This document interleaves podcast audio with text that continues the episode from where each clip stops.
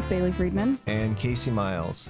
This podcast is brought to you by The Technique, our on-campus newspaper, as well as Rec Radio, who has partnered with us to bring tech students quality entertainment and the freshest, dankest news. So I, last week, stepped foot in Crosland Tower for the first time ever, and I wasn't disappointed. I think that it's really nice and it's really pretty inside. I was happy to see books, specifically Harry Potter books. I found those, and I felt a little bit like I was in the CULC, with maybe a little bit more like silence, like not quite as loud as the CULC, but the view is nice. I mean, I'm just kind of like, yeah, it's fine.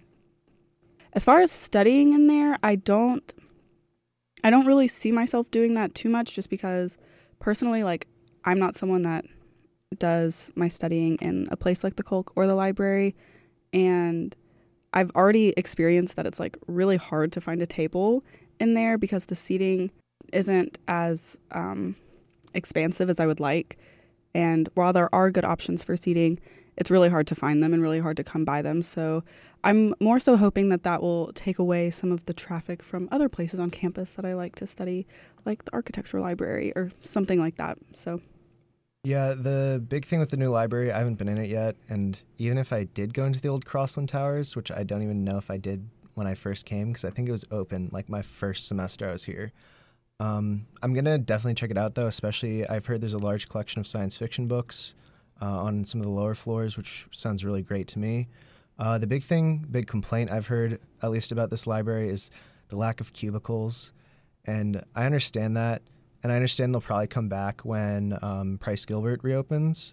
But for the meantime, I think people will have to get used to it. And at the same time, I don't think it's really that big of a deal. I can understand lack of seating, especially if there's not enough. And I do like studying in the library when I do study.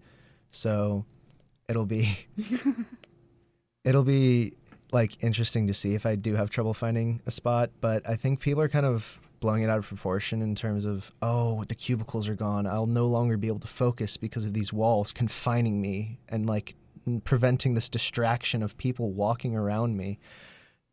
I just don't get that. Like, if you really need to prevent distraction, like, put a shoebox on your head. I don't know. Like, really focus in. But I don't think it's that big of a deal. I just want people to stop talking on the quiet floors, which probably isn't going to change, even if the library changes. One thing that I did notice, but I mean, somebody can correct me if I'm wrong, is that there aren't clear signs indicating what is the quiet floor and like what isn't. So the very top floor, the 7th floor, I went up there and it was like a glass entrance, like big glass doors that you have to go into to get to the study space. So I like kind of took that to mean that it's supposed to be quiet because it's not open to like the halls. But in Price Gilbert, there were signs that kind of allocated that as the quiet space. And so that was something that I was confused about a little bit.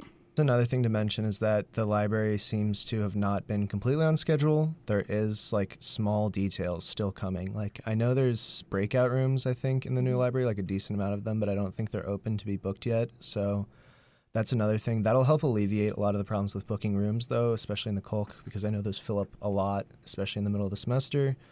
So that'll be a good alleviation of that. But in the meantime, you would hope that when they'd open the library, everything would be completely open. But I mean, I'm honestly not that surprised.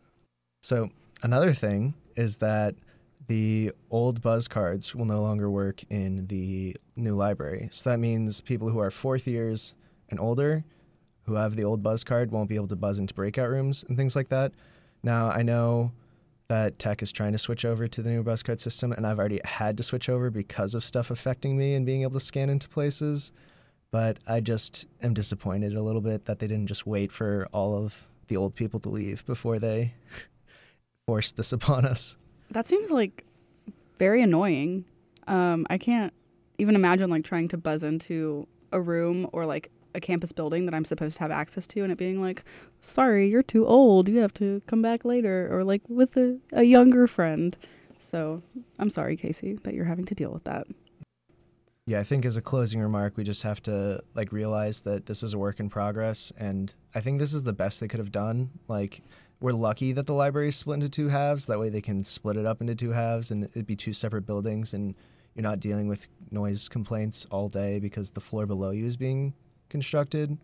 So I think it's just kind of one of those things you have to deal with. And it'll be interesting to see like what happens as work gets completed, and yeah, hopefully it's good. So speaking of old to new, we have an old voice returning this semester. I'm introducing Will Finch right now. He's going to tell us about his study abroad experience. Hello, this is Will Finch.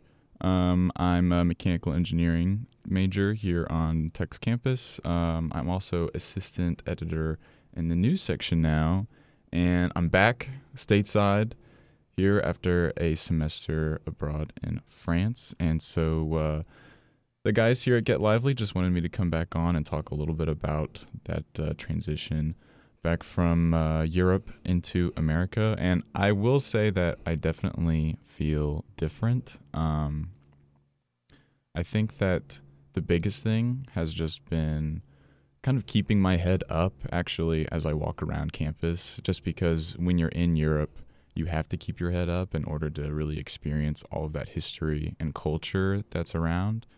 And so with keeping my head up, like, I don't know, I've seen how diverse Tech's campus is, and just getting to watch and, I don't know, experience Tech in a new way has been really, really interesting. But then you also see, like, how distracted Tech kids are from, I don't know, the world. Just because everybody has their head in their phone or earphones in or anything like that. And so that's kind of sad, especially since in Europe you would just see people sitting on benches and just like taking in the world around them after like drinking a cup of espresso. Whereas here there's not really that much of that.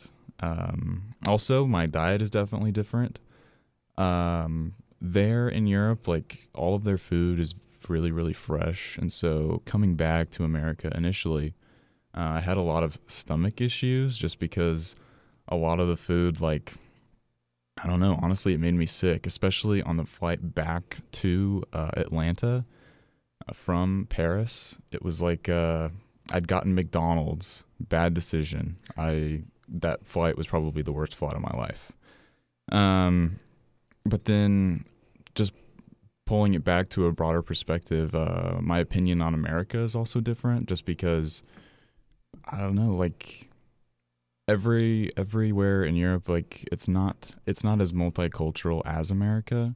And so you start to think of America a little bit differently, like, okay, like, yeah, we have our problems, but we're also not the same democracy that a lot of the other countries are in Europe because their cultures and their identity are very singular, whereas America is like one of the few, if not only, multicultural democracy. But I guess in a nutshell, yeah, studying abroad was hard, but and it was expensive, but it was definitely a good experience. Next up, we're going to have Maya Flores, who is a student who helps us out with the online team. She does a lot of our crowdsourcing, so you've never heard her voice on the podcast before, but she does a lot of behind-the-scenes work, and we're excited to hear about her experience co-oping last semester.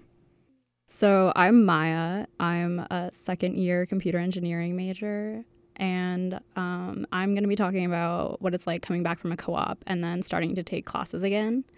And so what I really found, like, to be the hardest was when you're co-oping, you're working 40 hours a week, and then the first week of classes, you're only taking 16 hours. So it's like you have all of this free time all of a sudden, and that is really an adjustment. But then that first weekend kind of hits, and you realize that you have like 8 assignments due on Monday, and you're like, oh, I didn't have any free time this week. I should have been studying the whole time. So I guess just that time management factor that you don't have to sort of think about when you're working is really important when you go back to classes.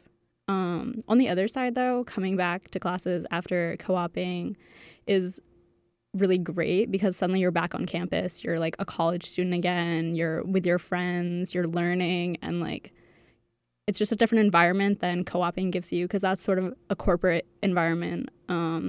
Where everyone's 20 years older than you and they're all busy in their work and like it's just about the work basically. Whereas here on campus, everyone's sort of like very passionate about learning and it's just good to be in a community of your peers. So in general, it's good feedback from co-oping. It's sad not to be making money anymore, but yeah. So now that we've heard from Will and Maya, Bailey, how are you transitioning from fall semester to spring semester? So my transition is a little underwhelming following those two that we just heard from, because I'm not coming back from a semester abroad or a semester working, and I'm not approaching graduation. I'm kind of like in this very happy place of stagnation right now, because I was on campus all semester in the fall, and I'll be here again in the spring, which I'm really excited about. I think I was supposed to be abroad this semester actually, and with the program that I was doing ended up falling through, and so I think that adjustment was something that kind of was like really disappointing for me to have my plans change like that. However, I've kind of taken it as like this opportunity to maybe explore some new things on campus, or try to like broaden my experiences here rather than abroad, since that isn't going to be the case anymore. And so I'm just excited to see what else I can do at Tech and to kind of finish out my junior year strong, because I am graduating next spring in May 2020. And so kind of just to like maybe alleviate some of the burdens that I will feel as a senior and be really diligent with my classes this semester. Casey, I know that you're graduating in May, so how does that feel? It's definitely a little surreal right now, just knowing this is my last semester of undergrad, but I think the biggest thing is I always struggle a little bit coming back from breaks in general, like long breaks especially, just because my schedule changes so much. My sleep schedule is already messed up because I took a nap from 4 to 6 last Friday, and that just kind of like spiraled out of control into the weekend. So hopefully I can get that back on track, but now that classes are sort of in a rhythm, I guess I can tune into that rhythm and sort of keep things going. But the biggest thing about graduating is just that senior design this semester is going to be a lot of work, and so I have to really stay diligent with that, especially because they expect so much out of class time to work on that project. And then additionally, in the fall I'll be going to grad school, so right now I'm still waiting to hear back from a few schools, but I know I've been accepted into at least one, so I know I can go to grad school. Snaps for which that. Which is a good feeling. It's just I want to hear from everyone before I'm really relieved. So check out our latest issue of The Technique, published Friday the 18th. We cover the housing issue, so this is a special edition issue covering all housing in and around campus. Thanks for hanging out with us this week. If you have opinions about current events, let us know by tweeting us at niquepod or emailing podcast@nique.net. If you're interested in writing for The Technique or sending a letter to the editor, email us at opinions@nique.net. To support The Technique, pick up a fresh copy of our newspaper every Friday and tune into Rec Radio at 91.1 FM. To hear more news, tune in on Mondays at 6 p.m. for Battlefront. Thanks for listening. See you next time.